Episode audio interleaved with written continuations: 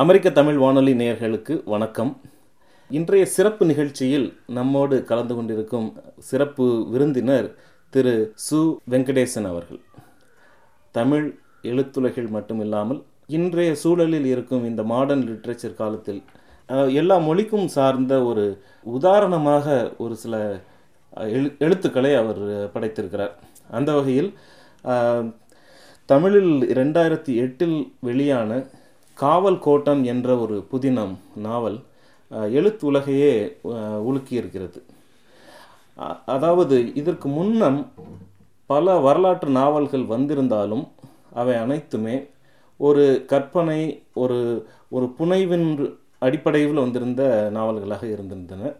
இந்த காவல் கோட்டம் என்ற ஒரு புதினம் தமிழர்களுடைய எழுநூறு ஆண்டு எழுநூறு ஆண்டு வரலாற்றை பல டேட்டா பாயிண்ட்ஸ் தரவுகளுடன் அதை வெளிக்கொண்டு வந்திருக்கிறார்.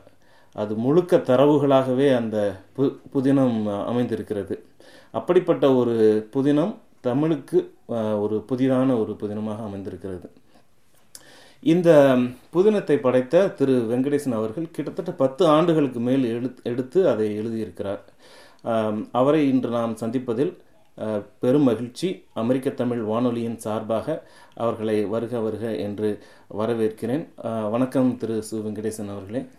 வணக்கம். அமெரிக்க தமிழ் வானொலி நேயர்கள் அனைவருக்கும் எனது அன்பான வணக்கத்தை முதலில் தெரிவித்துக் கொள்கிறேன். நன்றி. இந்த மாதிரியான தமிழ் உணர்வுள்ள படைப்பாளிகளை நாம் சந்திப்பதற்கு அதுவும் அமெரிக்காவிலேயே வைத்து சந்திப்பதற்கு இந்த அமெரிக்க மண்ணிற்கு அழைத்து வந்த பெருமை வட அமெரிக்க தமிழ்ச்சங்க பேரவைக்கே சாரும். அதனால் முதலில் வட அமெரிக்க தமிழ்ச்சங்க பேரவைக்கு ஒரு பெரிய நன்றியை சொல்லிக்கொள்ள வேண்டும். இந்த இரண்டாயிரத்து பதினெட்டு பதினெட்டாம் ஆண்டின் பேரவை தமிழ் விழாவில் கலந்து கொள்ள ஒரு சிறப்பு விருந்தினராக அழைக்கப்பட்டிருக்கிறார் திரு சு. வெங்கடேசன் அவர்கள். அங்கிருந்து கலிஃபோர்னியாவிற்கு வந்திருக்கிறார். இந்த மாதிரியான ஒரு பெரிய எழுத்து புரட்சியை தான் நீங்கள் கொண்டு வந்து சேர்த்துருக்கீங்க தமிழ் மக்களுக்கு. உங்களை பற்றிய ஒரு சின்ன அறிமுகம் கொடுங்க. உங்களை பற்றிய ஒரு இளமை காலத்தை பற்றிய ஒரு அறிமுகம் கொடுங்க. நான் வந்து பிறந்து வளர்ந்ததெல்லாம் வந்து மதுரைக்கு மிக அருகில் திருப்பரங்குன்றத்தை ஒட்டி இருக்கிற ஹார்விப்பட்டி என்ற ஒரு ஊரில் தான் வந்து நான் பிறந்து வளர்ந்தேன். அது வந்து தொழிலாளர்களுடைய குடியிருப்பு. அதாவது வந்து மெஜரா கோட்ஸ் என்ற ஒரு நிறுவனம் பஞ்சாலை வந்து பிரிட்டிஷ் முதலாளிகளால் போன நூற்றாண்டில் துவக்கப்பட்டது. ஆயிரத்தி எண்ணூற்றி தொண்ணூறுகள் வாக்கில் துவக்கப்பட்டது. அந்த பஞ்சாலை வந்து ஒரு குறிப்பாக தமிழகத்தினுடைய தென் மாவட்டங்களில் நடந்த மிக முக்கியமான பெரும் இடப்பெயர்ச்சி அது. ஏன்னா ஒரு முப்பது நாற்பதனாயிரம் பேர் வேலை பார்ப்பதற்கான ஒரு பஞ்சாலை. அப்போ தான் வந்து ராமநாதபுரம் பழைய ராமநாதபுரம் மாவட்டம் பழைய விருதுநகர் அது தேனி மாவட்டம் திண்டுக்கல் இந்த பகுதியில் இருந்து மதுரை நகருக்கு வந்து மதுரை நகருக்கு சம்பந்தமில்லாத பல நூறு குடும்பங்கள் வந்து மதுரையில் குவிந்த ஒரு காலம் வந்து அந்த காலம்தான். முதன் முதல்ல மதுரைக்குள்ளே ஒரு பெரிய இடப்பெயர்ச்சி தென் மாவட்டங்கள் நடந்த பெரும் இடப்பெயர்ச்சி அதுன்னு வச்சுக்கோங்களேன். அதில் வந்து தொழிலாளிகளாக என்னுடைய தாத்தாவும் பாட்டியும் ரெண்டு பேர் வந்து வேலை செய்தாங்க. அந்த மில்லுக்கு தொழிலாளர்களுக்கான ஒரு குடியிருப்பு வந்து ஆயிரத்தி தொள்ளாயிரத்தி நாற்பதுகளின் கடைசியில் உருவாக்கப்பட்டது. தொழிலாளருக்கான குடியிருப்பு. அங்கே தான் அந்த குடியிருப்பில் எங்களுடைய தாத்தாவுக்கு வந்து ஒரு வீடு கொடுத்துருந்தாங்க. அங்கே தான் எங்கள் அப்பா பிறந்தார். அங்கே தான் நானும் பிறந்து வளர்ந்தேன். அந்த அந்த குடியிருப்பே வந்து ஒரு ரொம்ப சுவாரஸ்யமானது. ஆனால் எங்களுடைய தாத்தாவுடைய பூர்வீக ஊர் அப்படின்னு பார்த்தா வந்து தேனி மாவட்டத்தில் இருக்கிற கிராமங்கள். நாங்கள் இந்த தொழிலாளர் குடியிருப்பில் வளர்ந்து வளர்ந்தவங்க. இந்த தொழிலாளர் குடியிருப்பு வந்து மாடர்னான பிரிட்டிஷ் ஆட்சியாளர்கள் அவருடைய கண்ணோட்டத்தில் இருக்கும். உதாரணமாக வந்து மிக ஒழுங்கான சாலைகள் நடுவில் ஊரினுடைய நடுவில் வந்து ஒரு பூங்கா பூங்காவிலேருந்து சாலைகள் குடிநீர் வசதி வந்து க வந்து ட்ரைனேஜ் வந்து பாதாள சாக்கடை வசதி அதில் வந்து ஒரு வானிலை வானொலி பெட்டி இப்படி எல்லா வசதியோடையும் இருக்கிற ஒரு ஒரு ஊராக அந்த ஊர் இருக்கும் அடிப்படையில். ஆனால் அந்த ஊருக்குள்ளே கோவில் இருக்காது. கோவில்ன்ற விஷயங்கள்லாம் எதுவுமே இருக்காது. இந்த மாதிரியான விஷயங்கள் இருக்காது. நாங்கள் வந்து சிறு பிள்ளையில் அந்த ஊரில் வளருவோம். ஊரில் வந்து கிராமத்துக்கு பாட்டி தாத்தா ஊருக்கு விடுமுறையில் கோடை விடுமுறையில் கிராமத்துக்கு போனால் கிராமத்தில் முழுக்க கோவிலை மையப்படுத்தி ஊர் இருக்கும். சாதி இருக்கும் சாக்கடை இருக்கும். இங்கே நாங்கள் சாக்கடையை கண்ணில் பார்த்ததில்ல சாமியும் கண்ணில் பார்த்ததில்ல. இது இந்த இந்த இந்த வித்தியாசம் இருக்குல்ல. வந்து ஒரு ஊர் பழைய கிராமம் வந்து எதை மையப்படுத்தி சாதி அல்லது கடவுள் இதை மையப்படுத்தி முக்குக்கு முக்குக்கு ராத்திரி நேரம் அங்கே போகாத அங்கே பேய் இருக்கணுமா அங்கே பிசாசு இருக்கணுமா இங்கே வந்து முக்குக்கு முக்குக்கு வந்து தெருலைட் இருக்கும் ஸோ இது இந்த ரெண்டு உலகம் வந்து சிறு விஷயத்திலே வந்து ரொம்ப எங்கே இருட்டு இருக்கோ அங்கே தான் சாமிக்கும் சா பேய்க்குமான வேலை அதிகமாக இருக்குது இங்கே வந்து அது இல்லை அப்படின்ற இது போன்ற ஒரு சூழலே ரொம்ப குழந்தை பருவ சூழல் வந்து பின்னாடி நினைக்கிற பொழுது இதெல்லாம் கேள்விகளை எழுப்பிக்கிட்டே இருக்கும். இதெல்லாம் படித்து எழுப்பாத கேள்விகள். நம்ம படித்து எழுப்ப வேண்டிய கேள்வியை பார்த்தே எழுப்புகிற கேள்வியாக இருக்கும். இந்த ரெண்டு பின்புலமும் ரொம்ப முக்கியம்னு நினைக்கிறேன். நான் வந்து பள்ளி வாழ்க்கை வந்து திருநகரில் ஒரு முத்துத்தேவர் முக்குளத்தூர் மேல்நிலை பள்ளின்ற பள்ளியில் படித்தேன். எனக்கு வா அமைந்த தமிழ் ஆசிரியர் ரொம்ப மிக முக்கியமான காரணம்னு நினைக்கிறேன் நான். என்னுடைய தமிழ் ஆசிரியர் ஏழாம் வகுப்பில் புலவர் இரா இளங்குமரனார் வந்து என்னுடைய தமிழ் ஆசிரியர். அவர் இன்னைக்கு பொழுதுல பார்த்தா ஒரு ஆயிரம் நூல் எழுதியிருப்பார். ஒரு இன்றைய தமிழ் இலக்கணத்திலையும் சரி இன்றைக்கு நம்மிடம் வாழுகிற மொழி அறிஞர்களில் ஒரு பேரறிஞர் அவர் தான் இன்னைக்கு அவர் இன்னும் இருக்கிறார்களா இன்னும் உயிரோடு இருக்கிறாரு. அதான் சொன்னேன் ஆயிரம் நூட்கள் எழுதியிருக்கிறாரு. பேரறிஞர் அவர். நான் இன்றைக்கு தமிழில் வாழ்ந்து கொண்டிருப்பதில் பேரறிஞர் அவர் தான். அவரை போன்ற பேரறிஞர்கள்லாம் பள்ளிக்கூடத்தில் ஆசிரியராக வேலை பார்த்த ஒரு காலம் இருந்தது தமிழ்நாட்டில் அப்படின்றது தான் ரொம்ப முக்கியமானது. ஸோ அவர் வந்து ஏழாம் வகுப்பு ஒரு ஆண்டு தான் அவர் அதுக்கு பிறகு அவர் வந்து வெவ்வேறு நிலைக்கு போயிட்டார். பல்கலைக்கழகத்தில் திருவள்ளூர் இருக்கைக்கு என்ன சேர்மனாக போனார். அப்புறம் இப்போ வந்து வள்ளுவர் தவச்சாலைன்னு காவிரி கரையில் வந்து வள்ளுவருக்கு ஒரு கோவில் ஆய்வுக்கூடம்லாம் வைத்து ஒரு பெரிய அளவுக்கு நடத்திக்கிட்டு இருக்கிறாரு. இன்னும் இருக்கிறாருன்னு வைங்களேன் ஒரு முக்கியமான அவர் எனக்கு தமிழ் ஆசிரியர். ஒரு ஆரம்ப காலங்களில் தமிழ் மீதான ஒரு ஒரு சுவையை கூட்டியதில் வந்து அவருக்கு மிக முக்கியமான பங்கு இருக்கிறது. அதிலிருந்து பள்ளிக்கூட வாழ்க்கையிலேருந்து கவிதைகள் இதெல்லாம் எழுத ஆரம்பித்தேன் என்னுடைய பன்னிரெண்டாம் வகுப்பு விடுமுறையில் என்னுடைய முதல் கவிதை நூல் வெளிவந்தது. அதை பற்றி தான் பேசணும் நேற்று பேசுகிறேன் அதாவது உங்களோட உங்களோட உங்களை பற்றிய அறிமுகம் தமிழ் சமூகத்துக்கு ஒரு எழுத்தாளர் அதாவது ஒரு நவீன எழுத்தாளர் அப்படிங்கிற ஒரு முறையில் தான் தெரியும். ஆனால் அதுக்கு முன்னாடி நீங்கள் ஒரு பெரிய கவிஞர் அப்படிங்கிறது உண்மை வந்து பல பேருக்கு தெரியாது. எனக்கே இப்போ கொஞ்ச நாளைக்கு முன்னாடி தான் தெரியும். ஸோ உங்களோட அந்த கவிஞன் அப்படிங்கிற ஒரு முகத்தை நீங்கள் வந்து எங்களுக்கு காட்டுங்க. அந்த கவி கவித்துவமான அனுபவத்தை பற்றி அதான் என்னுடைய நான் முதல்ல வந்து துவங்கியது வந்து கவிதை எல்லாரையும் போல தான் கவிதை எழுதி கவிதைகளில் நிறைய ஈடுபாடோட கவிதைத்துறையில் துறையில் ஏதாவது சாதிக்க வேண்டும் என்ற ஒரு பெரிய கனவுகளோடு தான் என்னுடைய பயணம் துவங்கியது. என்னுடைய முதல் நூல் வந்து பன்னிரெண்டாம் வகுப்பு விடுமுறையில் வந்து விடுமுறை காலத்திலே வந்து முதல் நூல் வந்து வெளிவந்திருந்தது. ஓட்டையிடாத புல்லாங்குழல் அப்படின்ற கவிதை தொகுப்பு. அதற்கு பிறகு வந்து திசையெல்லாம் சூரியன் அப்புறம் வந்து பாசி வெளிச்சத்தில் ஆதிப்புதிர் அப்படின்ற ஒரு நான்கு கவிதை நூல்கள் வந்து வெளிவந்திருக்கு. முதல் கவிதை நூல் வந்து இயல்பாக எல்லாருக்கும் இருக்கிற அந்த துவக்க நிலை. கவிதை நூல்கள்லாம் வைங்களேன். ஆதிப்புதிர் போன்றது முக்கியமான அந்த அந்த நேரத்தில் ஒரு முக்கியமான கவிதை நூல் தான் அது வந்து அதற்கு பிறகு வந்து கவிதையிலிருந்து கொஞ்சம் ஆய்வு மனநிலைக்கு போய் அதற்கு பிறகு நாவல்ன்ற ஒரு வடிவத்துக்குள்ளே நான் போனேன். ஆனால் அந்த துவக்க கால கவிதை பயிற்சி இருக்கு இல்லையா?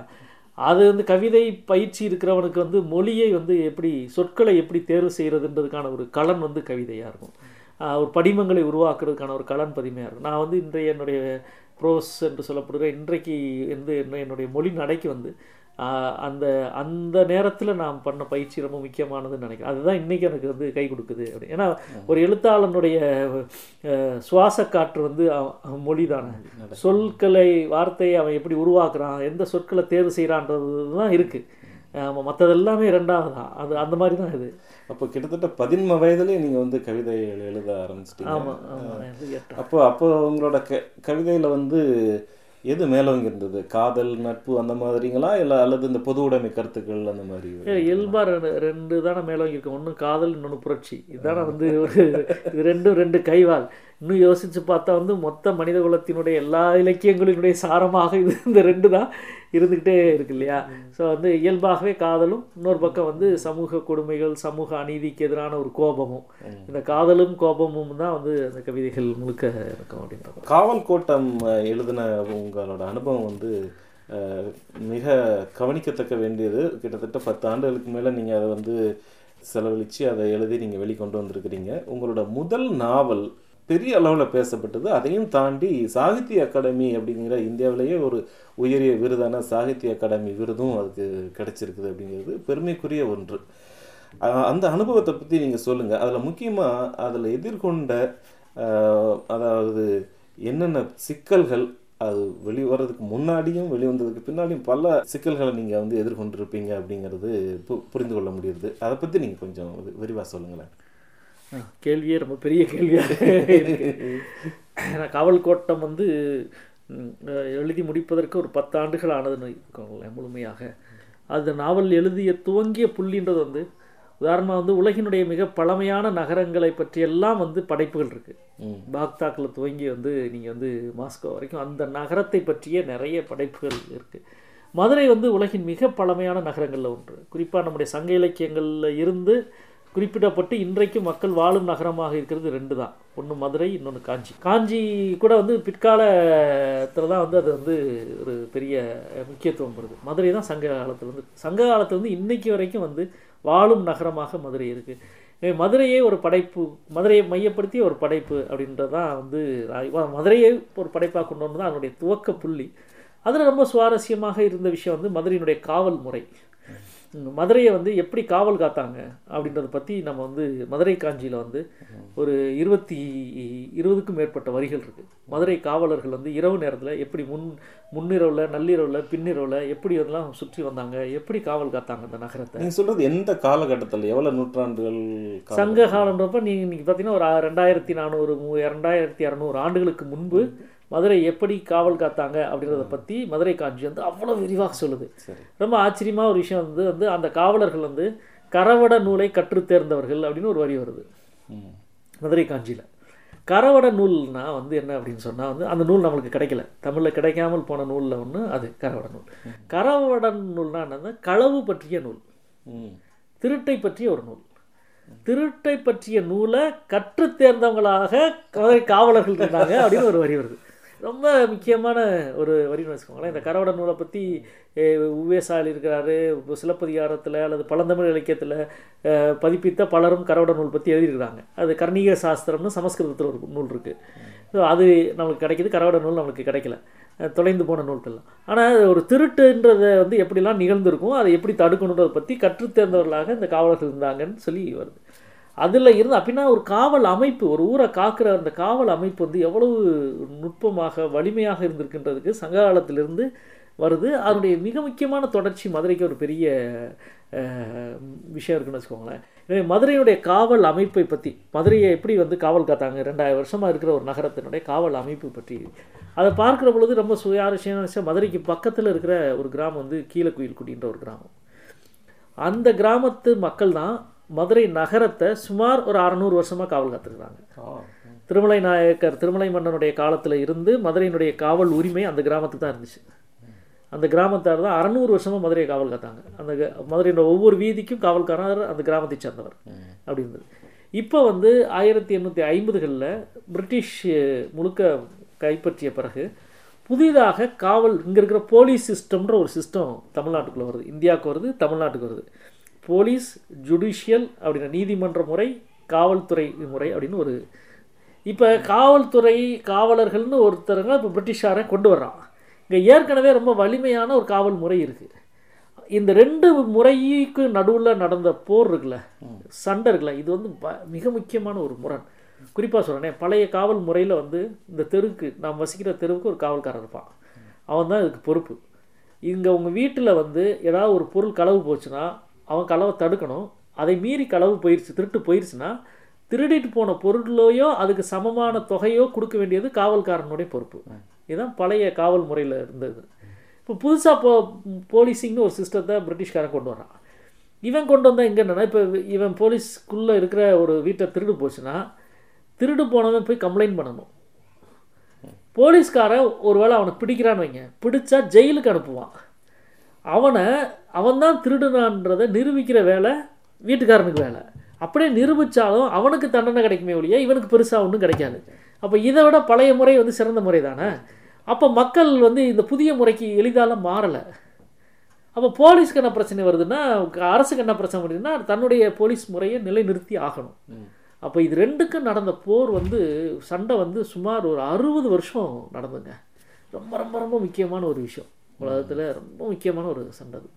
எந்த அளவுக்கு முக்கியத்துவம்னா ஆயிரத்தி எண்ணூற்றி தொண்ணூத்தஞ்சில் ஆயிரத்தி தொள்ளாயிரம்னு வச்சுக்கோங்க. மதுரைக்கு ஒரு எஸ்பி அப்பாயின்ட் பண்ணப்படுறான் கவர்னர்லேருந்து.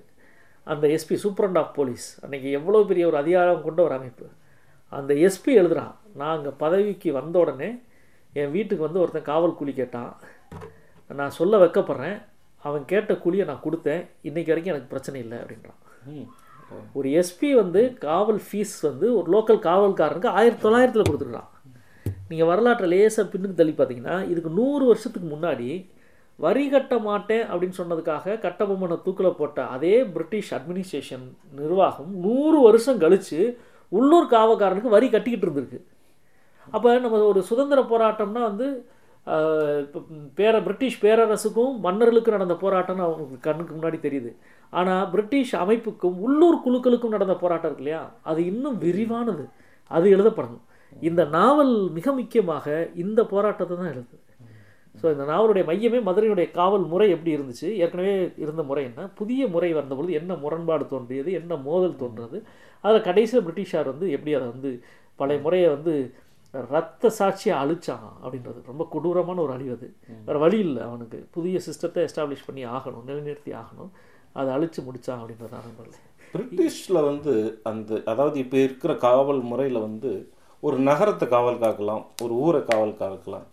ஆனால் பழைய முறையில் வந்து எனக்கு இன்னும் நினைவு இருக்குது. எங்கள் ஊரில் வந்து ஆண்டுதோறும் வந்து கூலி வாங்கிட்டு போவாங்க. காவல்கார குடும்பம்னே ஒன்று இருக்கு. இருக்கு எல்லாம் அவங்க தோட்டத்தை காவல் காப்பாங்க. காடுகளை காவல் காப்பாங்க. ஸோ இது வந்து வந்து ஒரு குறிப்பிட்ட எல்லைக்குள்ளே நின்றது வட்டத்துக்குள்ளே நின்றது. இப்போ இருக்கிற சிஸ்டம் அந்த பழசு வந்து வீடு நகரம் ஊர் எல்லாத்தையும் தாண்டி காடுகளையுமே வந்து அவங்க காவல் காத்துட்டு இருக்காங்க. ஆமாம் பழைய காவல் முறை வந்து விவசாயம் சார்ந்த விவசாயம் விவசாயம் சார்ந்த எல்லாத்தையும் வீடு நகரம் காவல் கிராமம் எல்லாத்தையும் காவல் காத்தாங்க. புதிதாக இந்த காவல் முறை ரெண்டுலேயுமே வந்து ப்ளஸ் மைனஸ் இருக்குது நான் அதுக்குள்ளே போகலை. ஆனால் நான் என்னுடைய நாவல் வந்து ஒரு பழைய முறையை அழித்து வந்து ஒரு புதிய ஐரோப்பிய முறை கொண்டு வந்த பொழுது நிகழ்ந்த அந்த முரண்பாடு அதில் நிகழ்த்தப்பட்ட இழப்பு அதனுடைய வழி எப்படி ஒரு ஆயிரம் ரெண்டாயிரம் வருஷம் இருக்கிற ஒரு முறையை அவ்வளோ எளிதாக இவன் புரிஞ்சிக்கவே முடியல முதல்ல. வந்து இப்போ புதுசாக முத முதல்ல போலீஸ் ஸ்டேஷன் எடுத்து வந்து போலீஸ் அப்படின்னு ஒரு அப்பாயின்ட் பண்ணுறான் வந்து பிரிட்டிஷ்காரன். யார் அப்பாயின்ட் பண்ணியிருப்பான் ஆங்கிலம் கொஞ்சம் பேச தெரிஞ்ச அல்லது ஆங்கிலத்தை தெரிஞ்ச மேல் சாதியினரை தான் வந்து முதல்ல தேர்வு செய்கிறான் அப்படி தான் போக முடியும். அவங்களுக்கு புரியலை. போலீஸ்னால் என்னன்னு புரியல. காவ காக்கிற வேலை தானே. ஏற்கனவே காவ காத்துக்கிருக்காங்க. நான் எப்படி போய் காவ காப்பேன்? அப்படின்ற அந்த முரண்பாடுலேருந்து அதை ஆரம்பித்து அப்படியே கொஞ்சம் கொஞ்சமாக அதனால தான் நீங்கள் வந்து ஆயிரத்தி எண்ணூற்றி ஐம்பதில் இது உருவானால் கூட ஆயிரத்தி தொள்ளாயிரத்தி பத்து அறுபது வருஷம் ஆச்சு இந்த இந்த முறையை வந்து அவன் வெள்ளக்காரன் வந்து வந்து நிலைநிறுத்துறதுக்கு. என்னுடைய நாவல் வந்து இந்த அறுபது வருஷத்தை தான் பேசும். நாவல் வந்து அறநூறு வருஷத்தை பேசுகிற நாவல்னாலும் அதனுடைய மைய பகுதி வந்து இந்த அறுபது ஆண்டு தான் இந்த அறுபது ஆண்டு கால வரலாற்றை புரிந்து கொள்வதற்காக தான் நான் இன்னொரு ஐநூற்றம்பது வருஷத்தை கொஞ்சம் முன் போய் போய் எழுதியிருக்கிறேன் அப்படின்றது ஒன்று நீங்கள் முதல்ல கேட்ட மாதிரி நாவல் எழுதுவதற்கான சவால் வந்து மிகப்பெரிய சவால். அது வந்து எப்படி சொல்கிறேன்னா வந்து தமிழில் வந்து மிக முக்கியமாக முக்கியமான வரலாற்று நாவல் அப்படின்னு நீங்கள் தமிழில் எடுத்து பார்த்தீங்கன்னா நீங்கள் வந்து பிரபஞ்சனுடைய மானுட வெள்ளம் வானம் வசப்படும் போன்ற நாவல்கள். அதே போல் வந்து இன்னொரு பக்கம் வந்து வாய்மொழி வரலாற்றை அடிப்படையாக கொண்ட மிக முக்கியமான நாவல் வந்து கீராவனுடைய கோவல்ல கிராமம். ரொம்ப முக்கியமான நாவல் கோபல்லபுரத்து மக்கள். இதில் என்னென்னா கீரா வந்து வாய்மொழி கதைகளை தன்னுடைய வாய்மொழி கதைகளின் வழியாக ஒரு நாவலை கட்டமைத்திருக்கார் அவர் கேட்டு அறிந்த விஷயமா? இவர் வந்து பிரபஞ்சன் வந்து அனந்தரங்கம் பிள்ளை டைரியை அடிப்படையாக வைத்து அதிலிருந்து கதாபாத்திரங்களை கொண்டு அவர் ஒரு நாவலை வடிவமைத்திருப்பார். இப்போ நான் அதுக்கு இதுக்கு அடுத்த தலைமுறையை சேர்ந்தவன் நான்.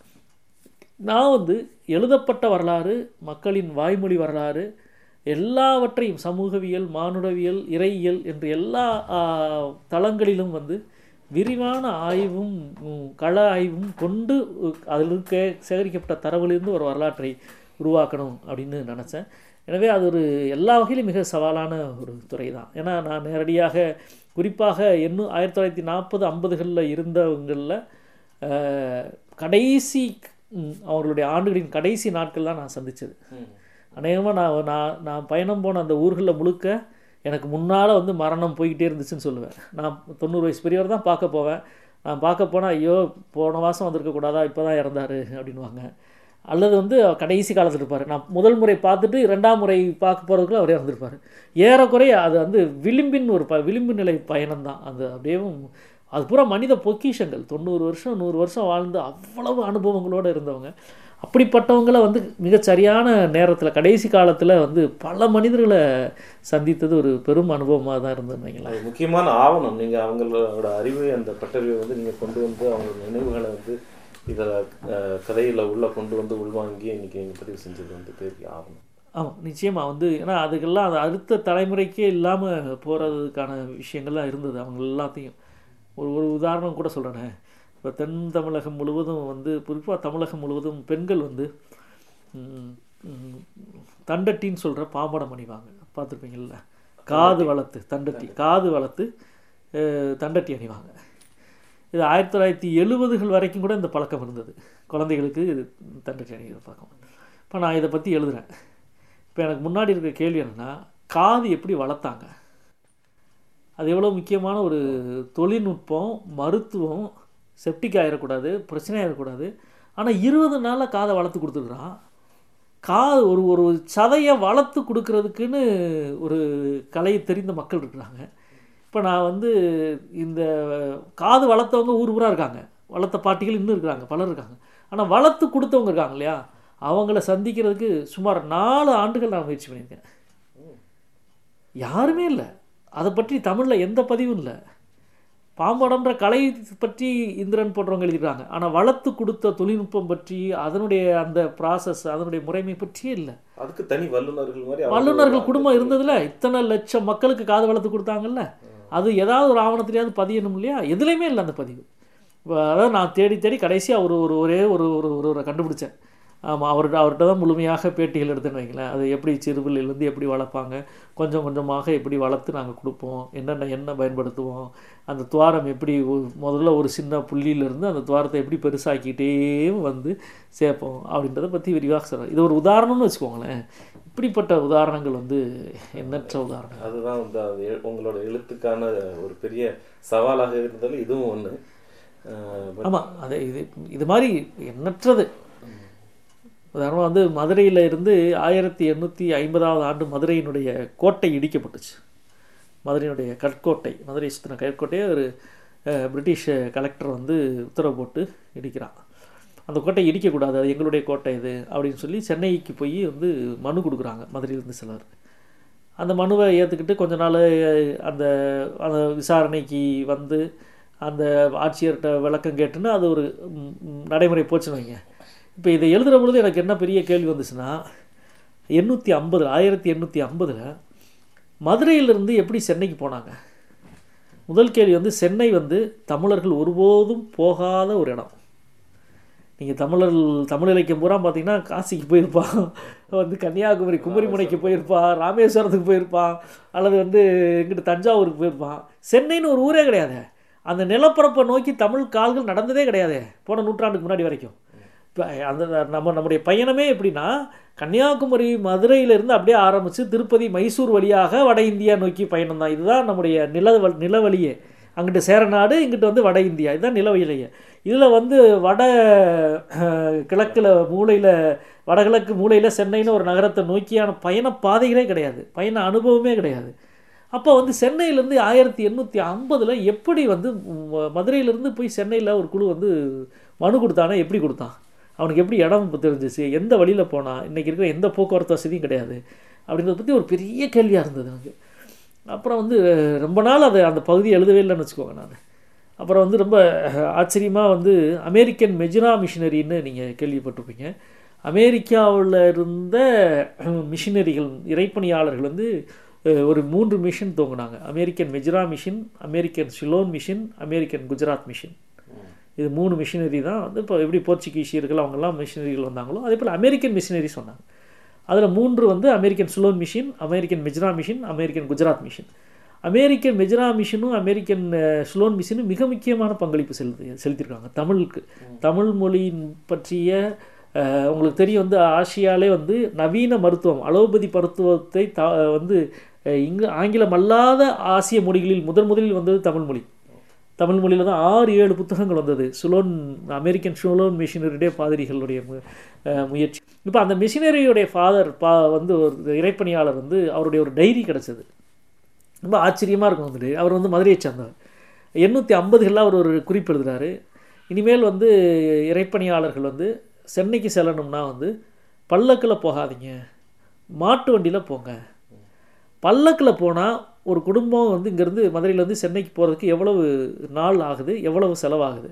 அதுவே மாட்டு வண்டியில் போனால் எவ்வளவு நாட்கள் குறையுது? எவ்வளவு செலவு குறையுது? அப்படின்னு போட்டு இவர் மாட்டு வண்டியில் போய் பல்லக்கில் போன ரெண்டு வவுச்சரையும் அட்டாச் பண்ணி வச்சுருக்கார். அந்த குறிப்பு எனக்கு கிடச்சிது.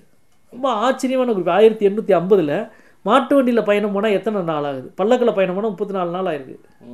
மாட்டு வண்டியில் பயணம் போனால் பதினாலு நாளில் போயிட முடியுது. சென்னை போகிறது சென்னைக்கு. மதுரையிலேருந்து சென்னைக்கு. அப்போ இந்த குறிப்பு இருக்குல்ல இது வந்து சமூகவியல் மிக முக்கியமான குறிப்பு. இந்த குறிப்பில் நான் கணக்கு பண்ணி பார்த்தேன். ஒரு பல்லக்குனா எத்தனை பேர் தூக்கிட்டு போகிறாங்க எவ்வளவு தீவெட்டி முன்னாடி தீவெட்டி கொண்டு போகிறது இவங்களுக்கான சாப்பாடு இதெல்லாம் கனெக்ட் பண்ணி அன்னைக்கு இருக்கிற இது அரிசி அன்னைக்கு இருக்கிற நெல்லினுடைய விலை மதிப்போடு கணக்கு பண்ணால் ஒரு லட்சத்து அறுபதாயிரம் ரூபா அன்றைக்கி ஆயிருக்கு. ஒரு குடும்பம் வந்து மதுரையிலேருந்து சென்னைக்கு வர்றதுக்கு. அவ்வளோ கணக்காயிருக்குன்னு வச்சுக்கோங்களேன். இந்த குறிப்பு கிடச்சது பிறகு நான் காவல் கோட்டத்தில் எழுதியிருக்கிறது ஒரு வரி தான் எழுதியிருக்கேன். அவர்கள் மதுரையிலிருந்து சென்னைக்கு போவதற்கு பதினாலு ரூபாய் ஐம்பது பைசா ஆனது அப்படின்னு எழுதியிருக்கேன் காவல் கோட்டத்தில் இது ஒரு வரி தான் இந்த ஒரு வரிக்கு பின்னால் இவ்வளவு பெரிய ஒரு தேடல் இருக்குது அப்படின்னு இருக்கு. ஒரு உதாரணத்துக்காக சொல்கிறேன் கேளு நேர்களே நீங்கள் கேட்டுக்கொண்டிருப்பது அமெரிக்க தமிழ் வானொலி தமிழ் எங்கள் மூச்சு. நம்மளோடு இந்த கலந்துரையாடலில் பேசி பேசிக்கொண்டிருப்பவர் எழுத்தாளர் சமூக செயல்பாட்டாளர் சு வெங்கடேசன் அவர்கள். தொடர்ந்து பேசலாம்.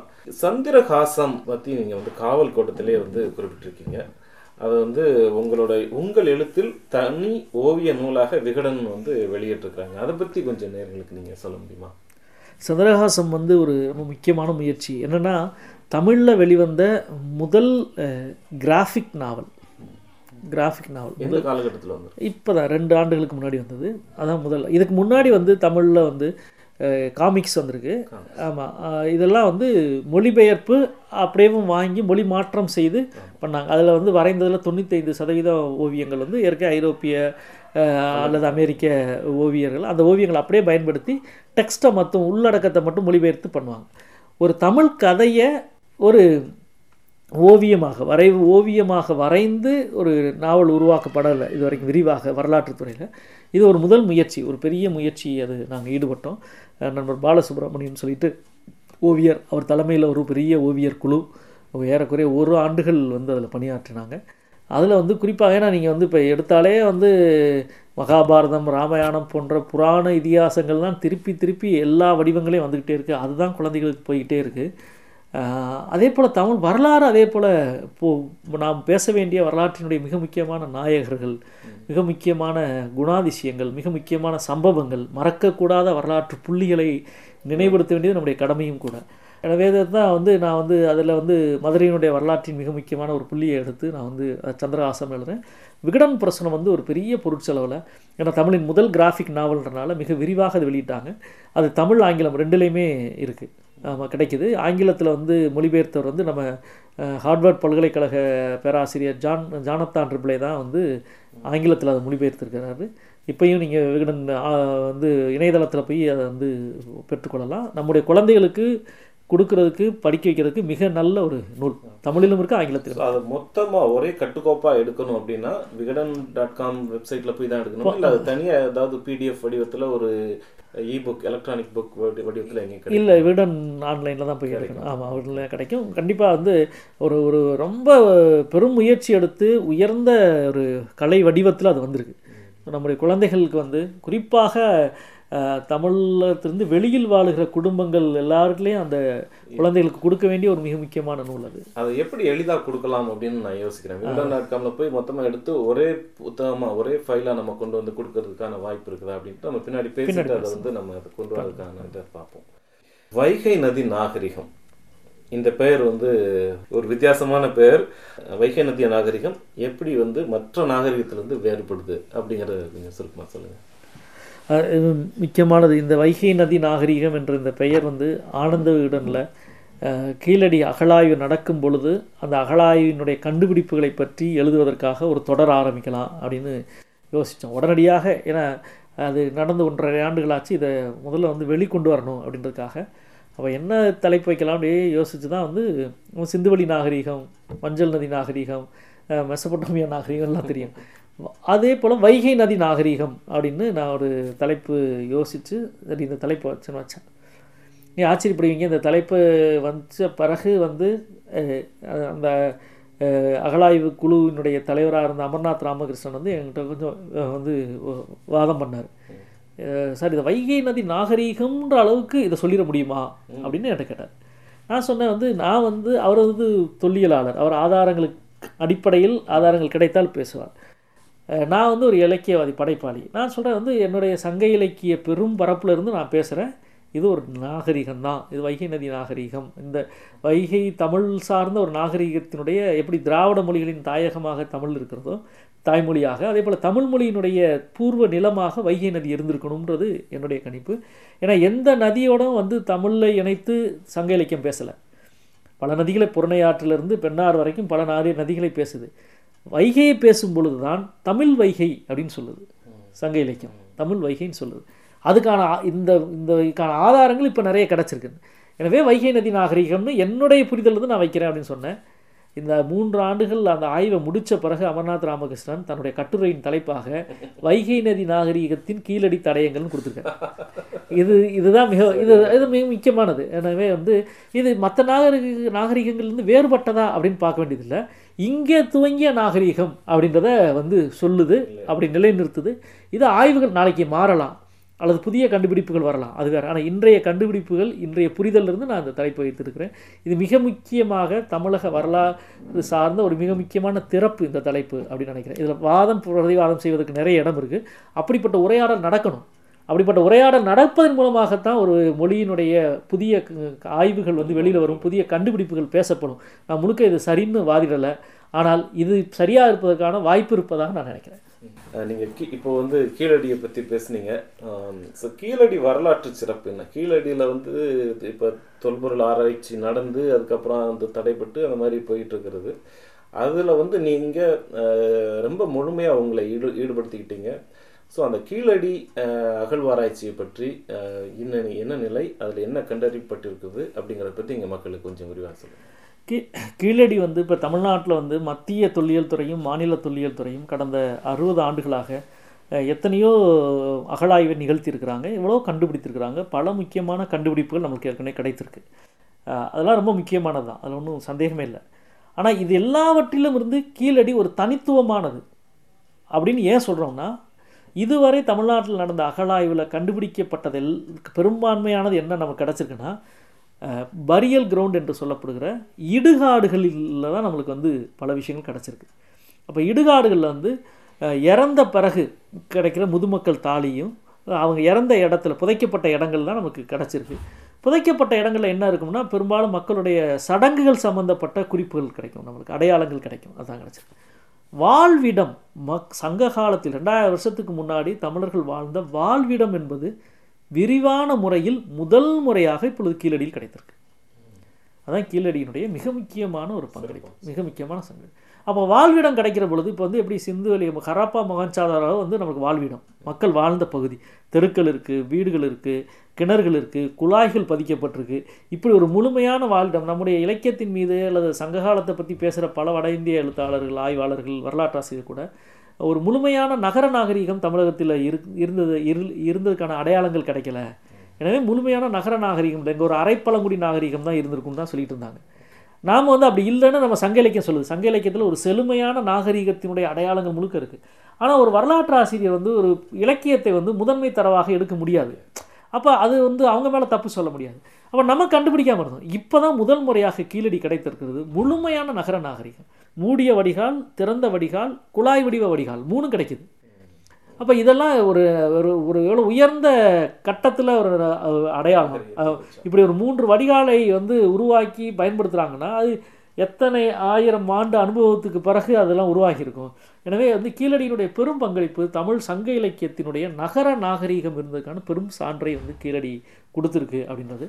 அதுக்கு இன்றைக்கு அரசியலாக நிறைய இடர்பாடு வந்து வந்திருக்கு. குறிப்பாக இந்த ஆய்வை வந்து மத்திய தொல்லியல் துறை இந்திய மத்திய தொல்லியல் துறை விரும்பலை. என்னன்னா அவங்க வந்து ஒரு வேதகால நாகரீகத்தை கட்டமைக்கிறதுக்கு தான் இப்போ வந்து பல ஆயிரம் கோடிகளை செலவழிச்சிருக்கிறாங்க. அதுதான் இந்திய நாகரீகம்னு நிலைநிறுத்துறதுக்கு அவங்க வந்து முழுமையாக முயற்சிக்கிறாங்க. இப்போ வந்து இது ஒரு திராவிட நாகரீகத்தின் அடிப்படையில் கொண்ட ஒரு தமிழ் அடையாளங்களாக இருக்குது நீங்கள் பார்த்தீங்கன்னா கீழடியில் சுமார் ஏழாயிரம் பொருட்கள் கிடச்சிருக்கு. ஆனால் அதில் எந்த ஒரு பொருளும் பெருமதங்கள் அல்லது பெருமத கடவுள் சார்ந்து அடையாளப்படுத்துகிற பொருள் இல்லை. அப்படின்னா என்ன அர்த்தம்னா பெருமதங்களும் பெருமதங்கள் முன்வைத்த கடவுளும் வருவதற்கு முன்பே இங்கே ஒரு செழிப்புற்ற நாகரிகம் இருந்திருக்கிறது. தமிழர்களுடைய ஆதி வழிபாட்டு மரபுன்றது முன்னோர் வழிபாடும் இயற்கை வழிபாடும் தான். சங்க இலக்கியம் முழுக்க நீங்கள் அதை பார்க்கலாம். இயற்கை வழிபாடு இருந்தது முன்னோர்கள் இறந்து போனால் நம்முடைய முன்னோர்கள் வழிபாடு இருந்தது. அந்த அந்த அதன் அடிப்படையில் கொண்ட ஒரு பண்பாட்டு நாகரிகமாக இருந்தது. இவங்க வந்து எப்படி வந்து பெருமதங்கள் கடவுள்கள் தான் இந்த உலகத்தை உருவாக்குச்சு? அவனுடைய வேத நாகரிகம் தானே? அதுக்கு நேர் எதிரான கூறுகளை கொண்டது கீழடியில் கிடை கண்டுபிடிப்பு. எனவே கீழடியினுடைய கண்டுபிடிப்புகளை ஆய்வுகளுக்கு வந்து இவர்கள் வந்து இன்றைக்கு வந்து ஊக்கம் தர மறுக்கிறாங்க. எனவே அந்த ஆய்வு வந்து முதல் ஆண்டே நிறுத்துவதற்கு பெருமுயற்சி செஞ்சு நிறுத்தினாங்க. ஒரு பெரிய போராட்டம் அழுத்தத்துக்கு பிறகு நாங்கள் தமிழ்நாடு முற்போக்கு எழுத்தாளர் சங்கம் போன்ற அமைப்புகள் தொடர்ச்சியாக சென்னையில் ஆர்ப்பாட்டம் பண்ண பிறகு எங்களுக்கு அஃபிஷியலாக அவங்க கடிதமே போட்டாங்க. மிக சரியாக வந்து அந்த நேரத்தில் ஜல்லிக்கட்டுக்கான போராட்டம் நடந்தது. அப்போ கொஞ்சம் பயந்து இல்லை இல்லை நாங்கள் இந்த ஆண்டு அனுமதி கொடுக்குறோம் அப்படின்னு சொல்லி ரெண்டாவது ஆண்டு அனுமதி கொடுத்தாங்க. ரெண்டாவது ஆண்டு அனுமதி முடிஞ்ச உடனே வந்து திருப்பி மூன்றாவது ஆண்டுக்கான அனுமதி கொடுக்கக்கூடாதுன்றதுக்கான எல்லாம் முயற்சி நடந்தது. அதனுடைய அக அகழாய்வினுடைய பொறுப்பாளர் வந்து அமர்நாத் ராமகிருஷ்ணன் வந்து அசாம் மாநிலத்துக்கு மாற்றப்பட்டார். அசாம் மாநிலத்தில் ஒரு ஒரு அருங்காட்சியக காப்பாளராக கொண்டு போய் போட்டிருக்கிறாங்க. அவ்வளவு மிக முக்கியமான ஒரு ஆய்வாளர் வந்து ஒரு அருங்காட்சியக காப்பாளர் போட்டுட்டு மூன்றாம் ஆண்டு வந்து இன்னொருத்தரை ஸ்ரீராமன் ஒருத்தரை போட்டு பேருக்கு நடத்தி அதை முடிச்சிட்டாங்கன்னு வைங்களேன். அதுதான் கீழடியினுடைய நிலைமை. கீழடி அகழாய்வை தொடரக்கூடாது என்பதற்காக நிர்வாக ரீதியாக எல்லா வழியும் செஞ்சுட்டாங்க. இப்போ அந்த அந்த ஆய்வுகள் நீ என்னைக்கு எழுதப்பட போகுது எப்படி வரப்போகுது அப்படின்றது ஒரு பெரிய கேள்விக்குழி இது வந்து கீழடிக்கு ஏற்பட்ட இடர்பாடு. ஆனால் மிக முக்கியமாக நாளைக்கு புதிய இடங்கள் கூட கண்டுபிடிக்கப்படலாம். ஆனால் கீழடி போன்ற ஒரு பெரும் ஒரு தொண்ணு ஏன்னா அது வந்து ஒரு தொண்ணூறு நூற்றி பத்து ஏக்கர் மேடு. அப்போ நூற்றி ஒரு நகரம் முழுக்க கிடைக்கிதுன்னு அர்த்தம் அப்படின்னா ஒரு நூற்றி பத்து ஏக்கர் மேடுனா அவ்வளோ பெரிய ஒரு பரப்பளவில் ஒரு பெரும் நகரம் கிடைத்திருக்கிறது ஒரு பெரிய கீழடி வந்து தமிழ் வரலாற்றின் தாய்மடி அப்படின்னு சொல்கிறதுக்கு முழுமையான அர்த்தம் இருக்கிற இடம். அந்த இடத்த நம்ம பாதுகாக்கணும். இப்போ இருக்கிற நிலைமை. ஏன்னா அதெல்லாம் தனியார் கைகளில் இருக்குது அந்த ஒரு ஏக்கர் ரெண்டு ஏக்கர் அரை ஏக்கராக தனியார் கைகளில் இருக்குது அந்த இடத்துல வந்து ஒரு செங்கல் சூளை வந்துட்டா கூட அவ்வளோதான் அதுக்கு பிறகு அந்த மண்ணை அதில் ஆய்வே செய்ய முடியாது. இப்போ அந்த மண் பாதுகாக்கப்பட்டிருக்கிறதுக்கு காரணம் வந்து அங்கே ஒரு நாற்பது ஆண்டுகளாக தென்னந்தோப்புகள் இருக்குது இப்போ வேறு எந்த மரமாக இருந்தால் கூட வேர்கள் அதிகமாக உள்ளே போய் இதாகிடும் தென்னந்தோப்புகள் இருக்கிறனால தான் ஒரு தமிழ் நாகரிகம் காப்பாற்றப்பட்டிருக்கு. எனவே அந்த இடத்த நம்ம காப்பாற்றி வைக்கணும். அதான் இப்போ எங்களை போன்ற பலரும் நாங்கள் அதுக்கு தான் முயற்சி பண்ணிக்கிறோம் ஏன்னா நாளைக்கு அரசு எந்த கட்டத்தில் வந்தாலும் அரசும் ஆய்வு செய்யலாம். தனி அமைப்புகளும் பல்கலைக்கழகங்கள் ஆய்வு செய்யலாம். தனி அமைப்புகளும் ஆய்வு செய்யலாம். ஆனால் என்னென்னா இவங்க எல்லாருமே வந்து மத்திய தொல்லியல் துறை இந்திய அரசினுடைய மத்திய தொல்லியல் துறையின் அனுமதியின் பேரில் தான் ஆய்வை செய்ய முடியும். ஏன்னா பிடி அங்கே இருக்குது எனவே வந்து ஒரு பொருத்தமான காலத்துக்கு வந்து நம்ம வந்து காத்திருப்போம். அதே நேரத்தில் இந்த கீழடியை எந்த காலத்து எந்த காரணத்தை கொண்டும் இழந்து விடவும் கூடாது. அதை வந்து சிதைய விட்டு விடவும் கூடாது. அதான் நமக்கு முன்னாடி சவால். தொடர்ந்து அந்த தொல்- தொல்லியல் ஆராய்ச்சி நடப்பதற்கான அழுத்தங்களை வந்து நம்ம கொடுக்க வேண்டிய ஒரு சூழ்நிலையில தான் இருந்துகிட்டு இருக்கோம். அதை நீங்க வந்து தமிழ்நாட்டுல இருந்து ஆமாம் நீங்கள் பார்த்தீங்கன்னா இப்போ சமீபத்தில் வந்து ராவணன் சொல்லிட்டு ராகவன் மன்னிக்கணும். ராகவன் சொல்லி தொல்லியல் துறையின் முன்னாள் இயக்குனர் ஒருவர் வந்து சென்னையில் நாங்கள் நடத்தின மாநாட்டில் வந்து பேசினார். கடந்த ஐம்பது ஆண்டுகளாக இந்தியாவில் எவ்வளவோ அகழாய்வு நடந்திருக்கு? ஆனால் ஒரு அகழாய்வு என்பது ஒரு தேசிய அளவில் விவாதிக்கப்பட்டதுன்னா முதல் முறையாக அது கீழடி தான் அப்படின்னாரு. அவ்வளவு தூரம் நம்ம நாம் குரல் கொடுத்தனால தான் இன்றைக்கி வந்து கீழடியை பற்றி ஒன்று ஒரு விழிப்புணர்வு உருவாகிருக்கு இன்னொன்று காக்கப்பட்டிருக்கு. இன்றைக்கி சட்டமன்றம் தமிழக சட்டமன்றத்தில் பல முறை விவாதிக்கப்பட்டுச்சு. இந்திய நாடாளுமன்றத்தில் ஆறு ஏழு முறை பற்றி கேள்வி எழுப்பப்பட்டுச்சு. நீதிமன்றங்கள் பல முறை இதில் தலையிட்டிருக்கு. இவ்வளவும் வந்து நம்முடைய புற செயல்பாட்டிலிருந்து உருவான விளைவுகள் தான் இல்லைன்னா அது என்னன்னே தெரிஞ்சிருக்காது. ஆமாம் இந்த இப்போ வந்து நம்ம கீழடி பற்றி தொடர்ச்சியாக பேசிக்கிட்டே இருக்க வேண்டியிருக்கு கவனப்படுத்திக்கிட்டே இருக்க வேண்டியிருக்கு அப்படின்றது முக்கியம் நினைக்கிறேன் அப்போ அங்கிருந்து கிடைச்ச அந்த பண்பாட்டு அடையாளங்கள் எல்லாமே வந்து அங்க பாதுகாக்கப்பட வேண்டிய ஒன்று இல்லைங்க அது வந்து இப்போ எப்படி இருக்கு எங்க இருக்கு அதனுடைய நிலை என்ன ஆகும்? அதான் ரொம்ப முக்கியம் ரொம்ப கவலையாகவும் ரொம்ப அக்கறையோடும் பேச வேண்டியது அது. இப்போ உதாரணம் நான் சொன்னேன் இல்லையா நூற்றி பத்து ஏக்கர் அந்த தொல்லியல் மேடு. அதில் வந்து ஆய்வு நடந்திருக்கிறது வந்து ஒரு சதவிகிதத்துக்கும் குறைவான இடத்துல தான் ஒரு எண்பது தொண்ணூறு சென்ட்டில் தான் ஆய்வு நடந்திருக்கு. அதில் இவ்வளவு இத்தனை ஆயிரம் பொருட்கள் கிடைத்திருக்கு. மிக முக்கியமான பல பொருட்கள் கிடைத்திருக்கு. இந்த பொருட்கள் வந்து மத்திய தொல்லியல் துறையினுடைய அகழாய்வினுடைய கிட்டங்கி இருக்கிற இடம் வந்து மைசூர். அதனுடைய தலைமையகம் இருக்கிற இடம் பெங்களூர். இவங்க வந்து கொஞ்சம் மைசூரில் வச்சுருக்கேன்றாங்க கொஞ்சம் பெங்களூரில் வச்சுருக்கேன்றாங்க இன்னும் கொஞ்சம் சென்னை அருங்காட்சியகத்தை வச்சுருக்கேன்றாங்க என்னென்னமோ சொல்லிக்கிட்டு இருக்காங்க ஒன்று நாம் என்ன சொன்னோம்னா கல அருங்காட்சியகம். ஒரு அருங்காட்சியகம்னா அங்கே சைட் மியூசியம்னு ஒரு கான்செப்ட் இருக்குது மத்திய தொழில்துறையில் கலா கல அருங்காட்சியகம் உருவாக்கணும். இங்கே கிடைக்கிற பொருள் அங்கே வச்சா தானே மக்கள். இப்போ நீங்கள் வர்றீங்க அமெரிக்காலேருந்து வர்றீங்க கீழடியை பார்க்கணும்னா எந்நேரமும் அது திறந்துருக்காது. மூடி இருக்கணும். ஆனால் அங்கே வந்து பார்க்கலாம். இப்போ நீங்கள் இங்கே பார்த்தீங்கன்னா அவ்வளவு பொருட்கள் இருக்குது நான் வந்து ஜான் ஹாபின்சன் பல்கலைக்கழகத்தில் போன வாரம் போனேன். அங்கே வந்து மியூசியத்துடைய காப்பாளராக இருக்கிறவங்க என்னுடைய நெருக்கமான நண்பர் வந்து ஆனந்த் பாண்டியன் மானுடவியல் ஆனந்த் பாண்டியனுடைய மனைவி சஞ்சிதான்னு சொல்லிட்டவங்க ஒரு சின்ன பிளாக் அண்ட் ரெட் வேர்னு சொல்லுவாங்க. கருப்பு சிவப்பு பானைகள். உலகம் முழுக்க அப்படிப்பட்ட பானைகள் ரெண்டாயிரம் வருஷத்துக்கு முன்னாடி தான் செஞ்சாங்க. ரெண்டாயிரம் வருஷத்துக்கு பிறகு அந்த தொழில்நுட்பம் இல்லை.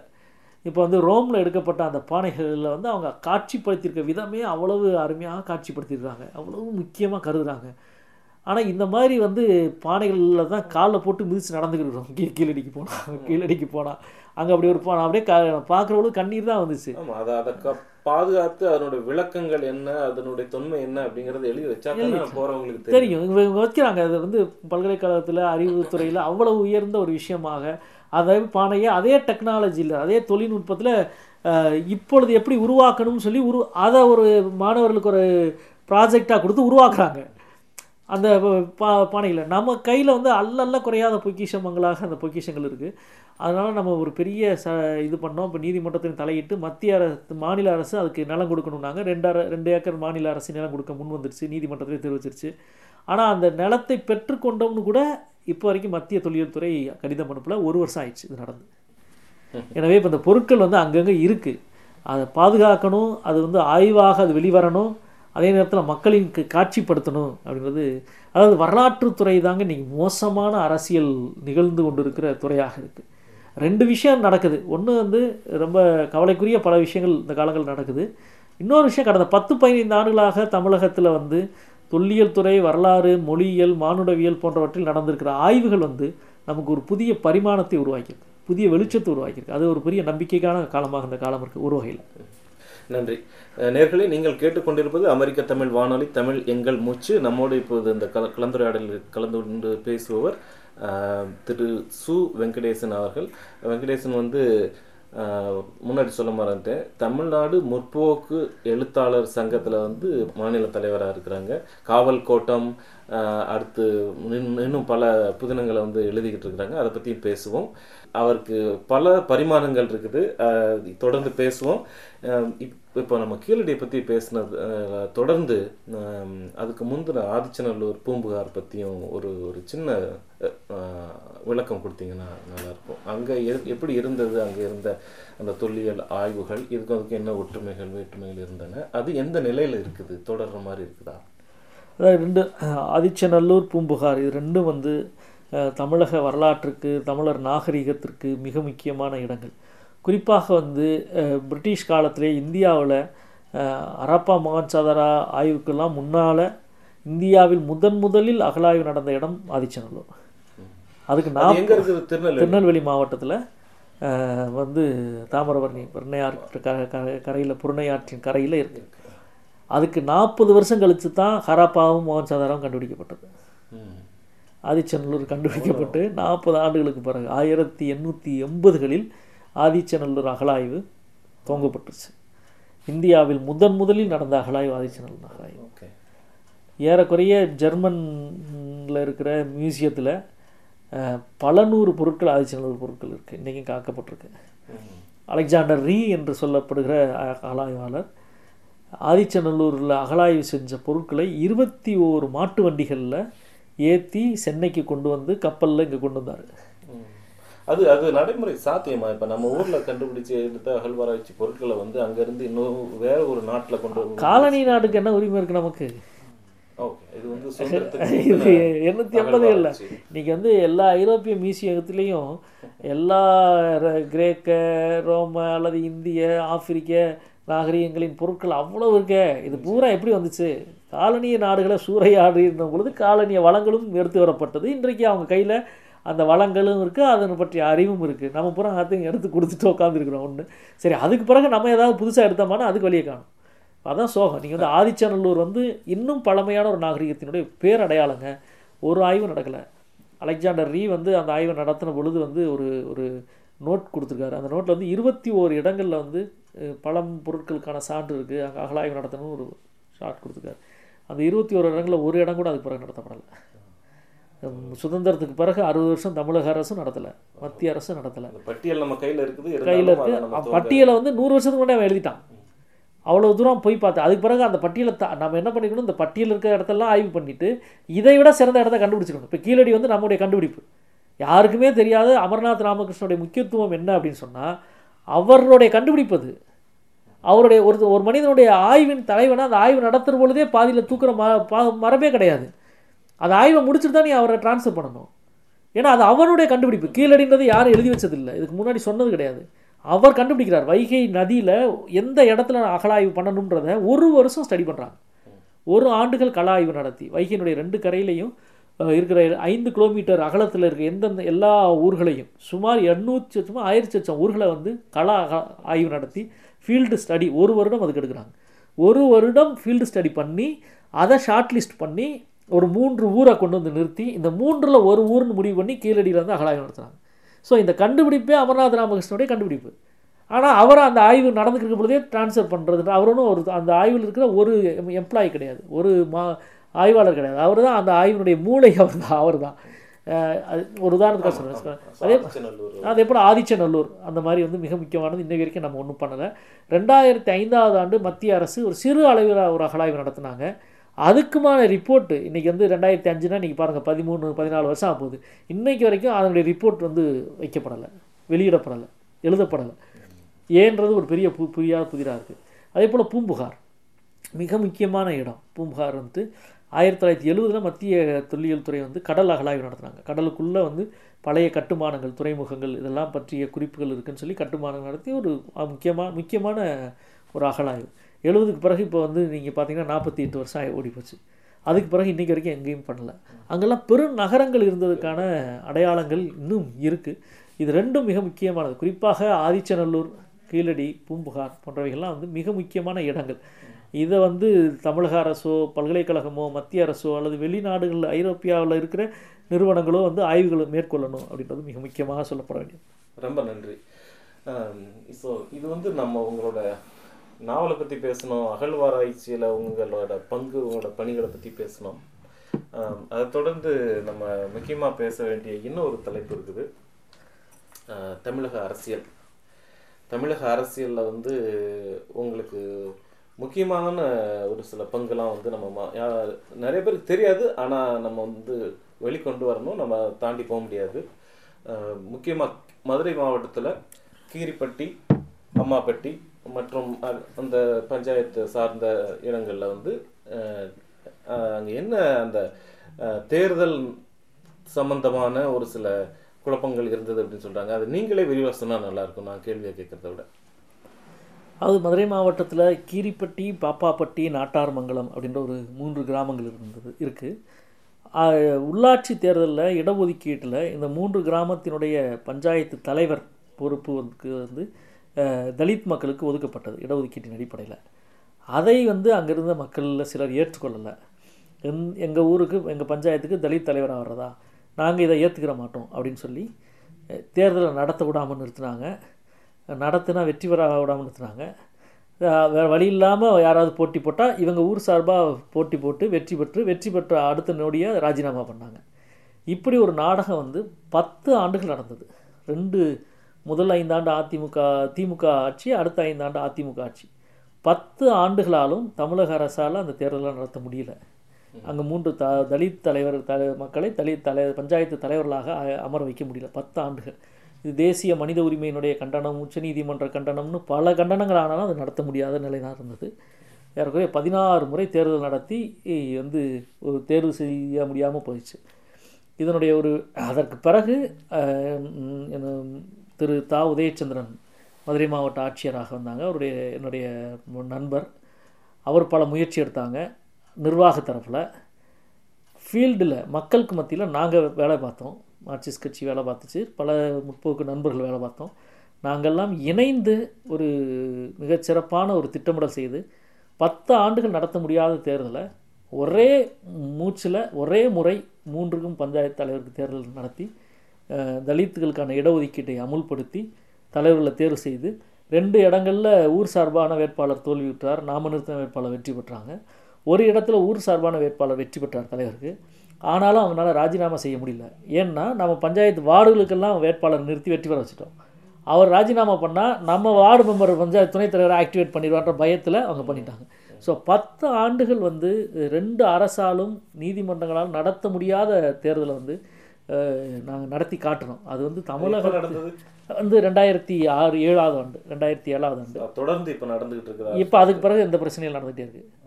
அதை விட்டுருந்தோம்னா பல இடங்கள்ல வந்து அதனுடைய மாறுதல் நடந்திருக்கும். தமிழகத்தினுடைய இந்த சமூக சீர்திருத்த வரலாற்றில் இந்த மூன்று ஊர் நடந்த சாதியவாதத்துக்கு எதிராக ஒரு போராட்டத்தில் கிடைத்த இந்த வெற்றி வந்து மிக மிக முக்கியமான ஒரு வெற்றி அப்படின்னு நினைக்கிறேன். ஆமா. அஹ் அது ஆமா. அதாவது ஒரு உலகிலேயே ஒரு மிகப்பெரிய ஜனநாயகம் கொண்ட நாடு நம்ம தமிழ் இந்திய நாடு அப்படின்னு நம்ம சொல்லி மாறுதட்டி கொண்டு அதே வேளையில் வந்து இந்த மாதிரியான பலருக்கும் தெரியாத ஒரு சில இந்த மாதிரியான நிகழ்வுகள்லாம் நடந்துகிட்டு இருக்குதாங்க. இங்கே ஜனநாயக முறைப்படி ஒரு தேர்தல் கூட நடத்த முடியாது. அதை வந்து அரசோ அல்லது வேறு யாருமோ கண்ட்ரோ அதை க கட்டுப்படுத்த முடியாது அப்படிங்கிறது ரொம்ப முக்கியமானது. தொடர்ந்து நீங்கள் அந்த மாதிரியான பணிகளில் வந்து செயல்பட வாழ்த்துக்கள். ஸோ உங்களோட எழுத்து பயணம் தொடர்ந்து கொண்டே இருக்கும். ஒரு எழுத்தாளனுக்கு வந்து முடிவே இருக்காது. அந்த வகையில் வந்து இப்போ அடுத்து என்ன மாதிரியான படைப்புகளை நீங்கள் வந்து முன்வைக்க காத்து கொண்டிருக்கீர்கள்? என்ன மாதிரியான வேலைகள் நடந்து கொண்டிருக்குது இப்போ வந்து இப்போ நீங்கள் அறிவிங்க வந்து வேள்பாரி வீரயுக நாயகன் வேள்பாரி என்ற ஒரு தொடர் வந்து ஆனந்த விடனில் வந்து எழுதிட்டு வரேன். இப்போ தொண்ணூறு வாரங்கள் முடிஞ்சிருச்சு. சங்க காலத்தில் வாழ்ந்த ஒரு குறிஞ்சி நில தலைவன் வந்து வேள்பாரி பாரி வள்ளல்னு நம்மளுக்கு எல்லாத்துக்கும் தெரியும். வள்ளல் பாரின்னு தெரியும். முல்லைக்கு தேர் கொடுத்தான் பாரி அப்படின்ற அவனுடைய கொடை உள்ளம் மட்டுமே வந்து மீண்டும் மீண்டும் சொல்லப்பட்டுகிட்டே இருக்குது உண்மையிலே சங்க காலத்தினுடைய ஒரு மிக உயர்ந்த மிகச்சிறந்த ஒரு தலைவன் அவன். வள்ளல் தன்மை அறம் வீரம் இயற்கையின் பாதுகாக்கிற ஒரு பேர் அடையாளம் அப்படின்ற ஒரு இடம் இருக்குது நீங்கள் பாரியினுடைய வரலாறை பார்த்தீங்கன்னா வந்து மூவேந்தர்களும் வந்து பாரிக்கு எதிராக தனித்தனியாக போரிட்டுருக்குறாங்க.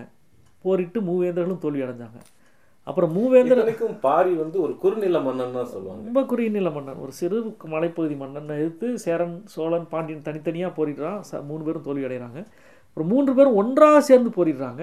அப்பையும் தோல்வி அடைகிறாங்க நீங்கள் வந்து தமிழக வரலாற்றில் மூவேந்தர்களும் ஒன்றாக சேர்ந்து நடத்திய ஒரே போர் அதுவும் தோல்வியை தழுவிய போர் வந்து இது மட்டும்தான். அதுக்கு பிறகு துரோகத்தால் பாரியை கொள்கிறாங்க இது வந்து ரொம்ப ரொம்ப முக்கியமான ஒரு நீங்கள் வந்து எப்படி ஒரு ட்ராய் நகரத்தை பற்றி வந்து கிரேக்க இலக்கியம் வந்து அப்படி பேசுதோ ஏறக்குறைய அதே காலத்தில் அதே காலத்தில் அதை விட பல மடங்கு சிறப்பான உன்னதங்களை கொண்ட ஒரு ஒரு நாயகன் வந்து வந்து பாரி. ஆனால் நம்ம பேசலை பேசப்படலை. ஆனாலும் வந்து தமிழர்கள் நீங்கள் ரெண்டாயிரம் வருஷ தமிழ் இலக்கிய வரலாற்றில் பாரியை பற்றி ஒரு இரநூறு முந்நூறு வருஷ இடைவெளியில் யாராவது ஒரு ஆள் பாடிக்கிட்டே இருக்கான் சொல்லிக்கிட்டே இருக்கான். பாரியின் நினைவு வந்து அகன்று விடக்கூடாதுன்றதில் தமிழ் அரவு அறிவு மரபு வந்து ரொம்ப கூர்மையாக வேலை செய்யுது. நீங்கள் யோசிச்சு பாருங்கள் மூவேந்தர்கள் வெற்றி பெற்று பாரி தோக்குறான். பாரின்ற அந்த சொ- பாரி மீதான கோபத்துக்கு முக்கியமான காரணம் வந்து பாரி மீதான புகழ். ஏன்னா நாங்களாம் பெரிய வேந்தல் இருக்கிறோம் எங்களை யாரும் பாட மாட்றான் பாரியை தான் ஊரெல்லாம் பாடுறான் பாரியை தான் இலக்கியவாதிகள் புலவர்கள் பாடுறாங்க எழுதுறாங்க. அந்த புகழே இவங்களுக்கு ஒரு பெரிய இதை உருவாக்குது. அந்த பாரியின் அழிவுக்கு பிறகு சுமார் ஆயிரம் வருடங்கள் வந்து மூவேந்தர்கள் தான் தமிழ்நாட்டில் ஏதோ ஒரு வேந்தர் இருந்து தான் தமிழ்நாட்டில் ஆண்டுகிட்டே இருக்கான் ஆனாலும் பாரி அவங்க பாரியினுடைய நினைவு மறையலை. ஆ- ஏன்னா மக்கள் அந்த நினைவை ஞாபகப்படுத்திக்கிட்டே இருக்கிறான் ரெண்டாயிரம் வருஷ தமிழ் மரபில் வந்து ஒரு மன்னனை நினைவுபடுத்திக்கிட்டே இருக்கிறது பாருங்க. ஸோ அவர் ஒரு ஒரு பெரும் மா வீரன். அதாவது வீரன்றது நான் வந்து வந்து அவனுடைய குணம் கொடை வந்து அறம் சார்ந்த சிந்தனை இது எல்லாம் தமிழ் மரபினுடைய ஒரு உச்ச வடிவமாக நான் பாரியை பார்க்குறேன்.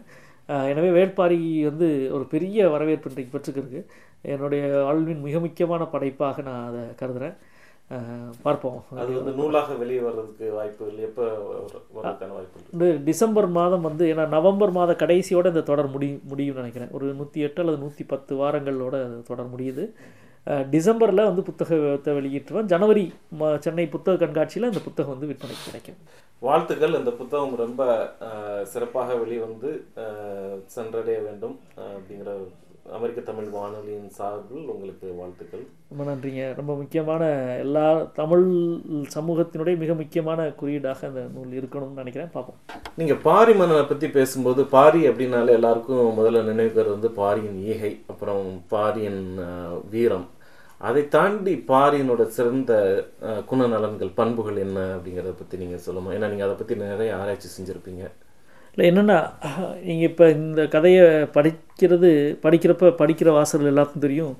இது நிகழ்காலத்தை பற்றிய கதையா இல்லை கடந்த காலத்தை பற்றிய கதையா அப்படின்ற குழப்பம் வந்துக்கிட்டே இருக்கும். குழப்பம் இல்லை. அந்த அந்த அளவுக்கு வந்து இது நிகழ்காலத்தோடு பின்னி பிணைந்தது. ஏன்னா இன்றைக்கி நடக்கிற அரசியல் இருக்கு இல்லையா? உதாரணமாக வந்து இயற்கைக்கும் மனித பேராசைக்கும் இடையில் ஒரு பெரும் போர் இன்றைக்கி உலகம் முழுக்க நடந்துகிட்டே இருக்குது இயற்கையினுடைய சூறையாடல் வந்து கணக்கில்லாமல் இருக்குது அது குறிப்பாக உங்களுக்கு தெரியும். ஒரு பன்னாட்டு முதலாளிகள் வந்து எம்என்சி கம்பெனிகள் மூலமாக பேரளவுக்கு இன்றைக்கி இயற்கை சூறையாடப்படுது. அது இயற்கைக்கும் மனித பேராசைக்கும் இடையில் இன்றைக்கு நடக்கிற போரின் ஆதி வடிவம்தான் வேள்பாரி. அவன் இயற்கையினுடைய குணமாக காவலனாக இருக்கிறான். ஏன்னா அது வந்து ஒரு மலை மக்கள். அவங்களுக்கு வந்து உணவு வந்து சேகரிப்பு தானே ஒழிய உருவாக்கம் கிடையாது. எனவே வந்து அவங்களுக்கு சேமிக்க வேண்டிய அவசியம் கிடையாது. நீங்கள் வந்து இப்போ இது- ஒரு அடிப்படை. எனவே இயற்கை வந்து இயற்கையாக இருக்கணும். அதில் வணிகம் கிடையாது. வணிகம் கிடையாது. வணிகம். என்பதே ஒரு அறம் கிடையாது. பாரியா தான் சொல்லுவான். கொடுக்கல் வாங்கல் இருக்கலாம். உனக்கு தேவையானதை நீ கொடு. உனக்கு தேவையானதை நான் கொடுக்குறேன். என்கிட்ட இருக்க நீ வாங்கிக்கோ. கொடுக்கல் வாங்கல் வேறு அது வந்து வணிகம் என்பது வேற. வணிகம் என்பதனுடைய மையப்புள்ளி லாபம். லாபம் என்பதனுடைய மையப்புள்ளி வந்து த தன்னுடைய நலன் தன்னுக்கான வருமானம். ஸோ தன்னை மையப்படுத்திய ஒரு சமூக உருவாக்கத்துக்கு அச்சாணியாக வணிகம் இருக்குது வணிகத்தை மறுக்கிற சமூகமாக மலை சமூகம் இருக்குது இந்த போர் இருக்கு இல்லையா? எனவே தான் நீங்கள் வந்து பாரியினுடைய நிலப்பரப்பு வந்து என்ன அவ்வளவு வளங்கள் இருக்குது இந்த வளங்களின் மீது மிகப்பெரிய ஒரு வந்து தேவை வந்து இந்த மூவேந்தர்களுக்கு இருக்குது ஏன்னா அந்த காலம்தான் வந்து கிரேக்கத்துக்கும் தமிழகத்துக்கும் நடையில பெரிய கடல் வணிகம் செழிப்புற்று இருந்த ஒரு காலம். நீங்கள் சங்க இலக்கியத்தை க- ரொம்ப கூர்ந்து ப படிக்கிறவங்களுக்கு படித்தவங்களுக்கு தெரியும் வந்து ஒரு நூற்றுக்கும் மேற்பட்ட இனக்குழுக்களாக ச சங்ககால தமிழர்கள் இரு- இருக்கிறாங்க. நூற்றுக்கும் மேற்பட்ட இனக்குழுக்களாக தனித்தனியாக இருக்கிறாங்க இந்த இனக்குழுக்கள் ஒன்றோடு ஒன்று மோதி அழிந்து வென்று இந்த நூறு பேர்லேருந்து ஒரு மூணு பேர் மட்டும் அப்படியே கொஞ்சம் கொஞ்சமாக பெருசாக மேலுறாங்க அவங்க தான் சேரர் சோழ பாண்டியன். ஒவ்வொன்றா அழிக்க அழிக்க அழிக்க அவங்களுடைய படை கூடுது அவங்களுடைய வளம் கூடுது அவங்களுக்கான சே வீரர்கள் கூடுறாங்க. இப்படி இந்த நூற்றுக்கும் மேற்பட்ட இனக்குழுக்களில் நடந்த மோதல் அழிவிலிருந்து மூன்று பேர் அடுத்த நிலை அரசர்களாக வேந்தர்களாக வம்ப வேந்தர்கள்ன்ற வார்த்தை இருக்குது சங்க இலக்கியத்தில். நிலம் தின்னும் வேந்தன் வார்த்தை இருக்குது என் இடத்த பிடுங்கி திங்கிற வேன் இவங்க மூணு பேரும் மேலே எழுதுறாங்க. இப்படி மேலே எழுகிற பொழுது இந்த மூணு பேருடைய மூன்று பேர்களால் வெல்ல முடியாதவர்களாக யார் இருக்காங்கன்னா வேளிர் குடி குடிகள் இருக்குது வேளிர் குடிகள் யாருன்னா கன்னியாகுமரியில் ஆயில் ஆரம்பித்து கொங்கணம் புனேயில் இருக்கிற கொங்கணம் வரைக்குமான மேற்கு மலை தொடர்ச்சியில் இருக்கிற பழங்குடி குடி மக்கள் இருக்காங்க இல்லையா? வேளிர்கள் இவங்களை இவங்களால எளிதில் வெல்ல முடியல. அது மிக முக்கியமான அதே நாள் நீங்கள் பாருங்க சங்க இலக்கியம் சொல்ல வள்ளல்களில் ஐந்து பேர் வந்து வேளிர் குடிகள் இது முக்கியமானது ஒன்று ரெண்டாவது எனவே தான் வந்து பாரியை மையப்படுத்தி இந்த மூன்று பேருடைய கோபம் இந்த வேளிர்குடியினுடைய தலைவனாக எல்லாராலும் புகழப்படுகிற எல்லாம் கொடுக்கப்படுகிற ஒருவனாக பாரி இருக்கிறான். எனவே தான் வந்து மூணு பேரும் அது வந்து அவங்களுக்கு வந்து தொந்தரவாகிக்கிட்டே இருக்குது விடாமல் இருக்குது எனவே அந்த வளத்தை சூறையாடுவது மிக முக்கியமானது. இயற்கையினுடைய வளங்கள் வணிகத்துக்கு உட்பட்டதா வணிகத்துக்கு அப்பாற்பட்டதா? இந்த போர் தான் இன்றைக்கி நடந்துக்கிருக்கு இதே போரினுடைய ஆதி வடிவம் தான் வந்து வேள்பாரியினுடைய கதை. எனவே வேள்பாரியை படிக்கிறப்ப அது இன்றைக்கி நடக்கிற மாதிரியே ஏன் இருக்குன்னு எல்லாராலையும் அதை தொடர்பு படுத்திக் கொள்ள முடியுதுன்னா வந்து மிக முக்கியமான இடம் அதுதான் நினைக்கிறேன் கடைசியாக ஒரு கேள்வி. நீங்கள் வந்து இலக்கியம் அரசியல் இந்த மாதிரி அகல் அகலாய்வு இது பல துறைகளை வந்து தொட்டு கடந்து வந்துக்கிட்டு இருக்கீங்க. இன்றைய இளைஞர்கள் வந்து கடந்த காலத்தில் அதாவது இப்போ கடந்த ஒரு ஐந்து ஆண்டுகள் எடுத்துக்கிட்டோம்னாலே நிறைய விழிப்புணர்வு நிறைய முயற்சி எடுத்து உரிமைக்காக போராடிக்கிட்டு இருக்கிறாங்க. மொழிக்காக வந்து குரல் கொடுத்துக்கிட்டு இருக்கிறாங்க. அந்த மாதிரியான இளைஞர்களுக்கு வந்து அவங்க மேலே முதல்ல வந்து நமக்கு மரியாதையும் நம்பிக்கையும் வருது. அவங்களுக்கு நீங்கள் என்ன சொல்ல விரும்புறீங்க? அவங்க வந்து அரசியல் பார்வை எப்படி இருக்கணும்? இலக்கியத்தை எப்படி பார்க்கணும்? படிக்கணுமா? அதை பற்றியும் அவங்களுக்கான ஒரு சில நூல்கள் படிக்க வேண்டிய நூல்களை பற்றியும் நீங்கள் வந்து பேசுனீங்கன்னா நல்லாயிருக்கும். நீ சொன்ன மாதிரி வந்து பொதுவாக இன்றைக்கு வந்து ஒரு அஹ், இளைஞர்கள்ட்ட ஒரு விழிப்புணர்வு உருவாகியிருக்கு. அந்த விழிப்புணர்வு வந்து வெளிப்படையான அரசியல் போராட்டங்களால் ஏற்பட்டிருக்கிற ஒரு கவனம். அந்த கவனத்திலிருந்து ஒரு ஆர்வம். நம்ம ஏதாவது செய்யணுமென்ற ஒரு துடிப்பு அப்படின்னு உருவாகுது. இப்போ ஜல்லிக்கட்டு போராட்டம் அல்லது நீட்டுக்கு எதிரான போராட்டம் இப்போ வந்து ஸ்டெர்லைட்டுக்கான போராட்டம் அல்லது வந்து எட்டு வழிச்சாலைக்கு எதிரான போராட்டம் அல்லது பொதுவாக தமிழகத்தினுடைய நலன் புறக்கணிப்புக்கு இருக்க போராட்டம் தமிழ் மொழி வந்து புறக்கணிக்கப்படுறதுக்கு எதிரான போராட்டம் கட்டாய ஹிந்தி திணிப்பு போன்ற விஷயங்களுக்கு அதாவது தமிழ் மொழி பண்பாடு வரலாற்றின் மீது நிகழ்த்தப்படுகிற அநீதிக்கு எதிராக குரல்கள் வந்து இப்பொழுது வந்து ரொம்ப வேகமாக மேலே வந்திருக்குது ரொம்ப முக்கியமான விஷயம். குறிப்பாக இளைஞர்கள்ட்ட இந்த கவனம் வந்து வந்திருக்கிறது ரொம்ப பாராட்ட வேண்டிய ரொம்ப நம்பிக்கை அளிக்கிற ஒரு விஷயம். இது முதல் கட்டம். ஆனால் என்ன அப்படின்னா இந்த இது இது மட்டும் பத்தாது. இது வந்து ஒரு துவக்க நிலையில் ஒரு சோடா உடச்சனே புஷ்ஷுன்னு வருது இல்லையா? அந்த கேஸ். நீங்கள் வந்து ஒரு சோடா புஷ்ஷுன்னு வர்றதுக்கும் ஒரு ஒரு ஒரு ஊற்று பிச்சுக்கிட்டு வெளியில் வர்றதுக்குமான ஒரு இருக்கு இல்லையா? உள்ள தண்ணீரும் நீரும் இருப்பும் இருந்தால் தான் வந்து அது வந்துக்கிட்டே இருக்கும். இல்லைன்னா உள்ளே அடைக்கப்பட்ட கேஸ் மட்டும் அந்த மாதிரி ஆகிடும் எனவே நமக்கு வந்து தமிழ் சமூகம் போன்ற ஒரு சமூகத்துக்கு மிக முக்கியம் என்னென்னா இது வந்து ஒரு மூவாயிரம் நாலாயிரம் வருஷம் அறிவு மரபு இது உள்ள இருக்குது அதனுடைய ஆழம் ரொம்ப மிக முக்கியமானது. நீங்கள் வந்து சமீபத்தில் கூட ஆற்றூர் ரவிவர்மா வந்து ஒரு பேட்டியில் சொன்னார் வந்துட்டு உலக செவ்வியல் இலக்கியங்களை வந்து தங்களது தாய்மொழியில் படிக்கிற வாய்ப்பு வந்து மூன்றே மூன்று சமூகத்துக்கு தான் இன்றைக்கி உலகத்தில் இருக்குது ஒன்று வந்து கிரேக்க சமூகம் இன்னொன்று சீன சமூகம் இன்னொன்று தமிழ் சமூகம். வேர்ல்டு கிளாசிக்கல் லாங்குவேஜ் லிட்ரேச்சரை தங்களது தாய்மொழியில் கிடைக்கிற வாய்ப்பு இந்த வாய்ப்பு வந்து வேறு யாருக்காவது கிடைக்குமா? இந்த வாய்ப்பு கிடைச்சாது நாம் பயன்படுத்தியிருக்கிறோமா எனவே நம்முடைய அறிவு மரபை தெரிந்து கொள்ள சிறிய அளவிலாவது நீங்கள் நேரம் ஒதுக்குங்க. நம்முடைய பழந்தமிழ் இலக்கியங்களை நம்முடைய தத்துவ மரபுகளை வாசியுங்க அதை பற்றி பேசுங்க உரையாடுங்க. சின்ன அளவு கூட இருக்கட்டும். ஐந்து நிமிடம் கூட இருக்கட்டும். அன்றாட நம்முடைய இன்னைக்கு வந்து சமூக ஊடகம் வந்து எல்லாத்தையும் பேசுபொருள் ஆக்கியிருக்குன்னு சொல்கிறோம் ஆனால் எல்லாத்தையும் மேலோட்டமாக்கி இருக்குது அது நாங்கள் எனவே ஒரு ஆழமான ஒரு உரையாடல் நமக்கு தேவை. நம்மை பற்றி அறி அறிந்து கொள்ளுங்க. உலகத்தை பார்க்குறதுக்கு முன்னால் நம்மளை பாருங்கள் நம்முடைய வேர்களை பாருங்கள் அது ரொம்ப முக்கியம். அது சார்ந்த நடவடிக்கைகள் எந்த வகையில் இருக்கட்டும். அது ஒரு கூட்டமாக உரையாடலா தனிப்பட்ட உரையாடலாக ஒரு வாட்ஸ்அப் குழுவாக எதுவும் ஒன்றும் நம்முடைய வரலாற்று அறிவு மரபை தெரிந்து கொள்ளுங்கள். அதுதான் மிக முக்கியம். இது இந்த போராட்டங்கள் இதெல்லாம் ஒரு விழிப்புணர்வை உருவாக்கியிருக்கிறது ரொம்ப நல்ல சாதகமான விஷயம். ஆனால் இதை பயன்படுத்தி அதனுடைய ஆழத்தை அதிகப்படுத்த வேண்டும் என்பதாக நான் சொல்ல வர்றது. அதில் நம்முடைய இலக்கியம் நான் சொன்ன மாதிரி வந்து நம்முடைய இலக்கியம். இலக்கியமும் தத்துவமும் வேறு வேறு அல்ல. தத்துவங்கள் தான் இலக்கியங்களாக ஆக்கப்பட்டிருக்கு. நீங்கள் சொன்ன உங்களுக்கு தெரியும் தமிழின் முதல் தத்துவ நூல் வந்து நீலகேசி ஒரு பெண் எழுதியிருக்கிறா. அப்போ நம்முடைய வலிமை அறிவு மரபு எவ்வளோ வலிமையான அறிவு மரபு. நீங்கள் வந்து வைதீக மரபு இருக்கு இல்லையா?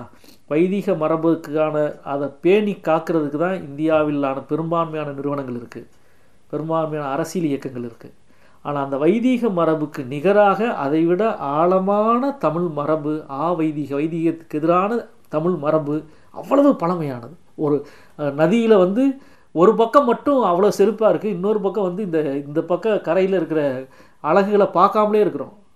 நம்ம குழந்தைகளுக்கு வந்து ராமாயணம் மகாபாரதம் தெரியுது வந்து சிலப்பதிகார மணிமேகலை கதைகள் எத்தனை பேர்களுக்கு தெரியுது? அல்லது வந்து இங்கிட்டு இருக்கிற அது மனு மனுவினுடைய சட்டத்தை படிக்காமல் இருக்கலாம். மனுனுடைய அந்த ஸ்லோகங்கள் தெரியாமல் இருக்கலாம். ஆனால் நம்ம வாழ்க்கைக்குள்ளே எவ்வளவு க கருத்துக்கள் அவங்க எழுதி வச்சது தான் உள்ளே இருக்குது ஆனால் அதுக்கு எதிராக வந்து வள்ளுவம் பேசுகிறது எவ்வளோ உயர்ந்த கருத்துக்களை பேசுது. எனவே நம்முடைய இலக்கியங்கள் நம்முடைய கலை நம்முடைய மரபுகளை பற்றிய ஒரு புரிதல் வேண்டும் இதை புரிந்துக்கிட்டு உலகத்தை பார்க்கணும். ஆமாம் ரொம்ப மிக முக்கியம்னு நினைக்கிறேன். நவீனமும் தொன்மையும் இணையும் புள்ளி இந்த புள்ளி. உலகம் முழுக்க இந்த புள்ளியை பற்றி பேசு. நீங்கள் வந்து கிரே ஐரோப்பாவில் இருக்கிற எந்த ஒரு கலை வடிவத்திலையும் கிரேக்க மித்தாலஜி இல்லாமல் இருக்குமா? கிரேக்க மரபுலேருந்து தானே இவ்வளவு நவீனத்தையும் கட்ட கட்டமைக்கிறான். அது என்ன ஓவியமா சிற்பமா சினிமாவா? எதுவா எல்லாத்துக்குள்ளேயும் வந்து கிரேக்க தொன்மம் தானே வெவ்வேறு வார்த்தைகளாகப்படுது. அதே போல் அதுக்கு நிகரான தமிழ் தொன்மம் நம்மகிட்ட இருக்குது அதை பாருங்க அதை பார்த்து நவீன வாழ்வோடு அதை இணைங்க. நவீன வாழ்வின் நவீன ஆய்வின் கூறு கொண்டு அதை பாருங்க. இந்த ஊடாட்டம் நிகழணும் இந்த உரையாடல் நிகழணும் அப்படின்னு நான் நினைக்கிறேன். ரொம்ப நன்றி. அருமையாக சொன்னீங்க. தமிழ் வந்து அதனோட ஆழம் கருத்து ஆழமும் வளமும் வந்து ரொம்ப அதிகமானது கட்டற்றது. அது வந்து நம்ம தமிழ் சமூகம் அடுத்த தலைமுறை வந்து படித்து அதை ப பயன்படுத்தி கொள்ளட்டும். அமெரிக்க தமிழ் வானொலியில் நான் கூட நினைக்கிறேன். நம்ம வாரத்துக்கு ஒரு முறை ஒரு சங்க பாடலை வந்து பதம் பிரித்து ஏன் ஒரு ஒரு பாடலை வந்து வாரம் ஒரு முறை சொல்லக்கூடாது அப்படின்னு கூட நான் இப்போ யோசிக்க தோணுது.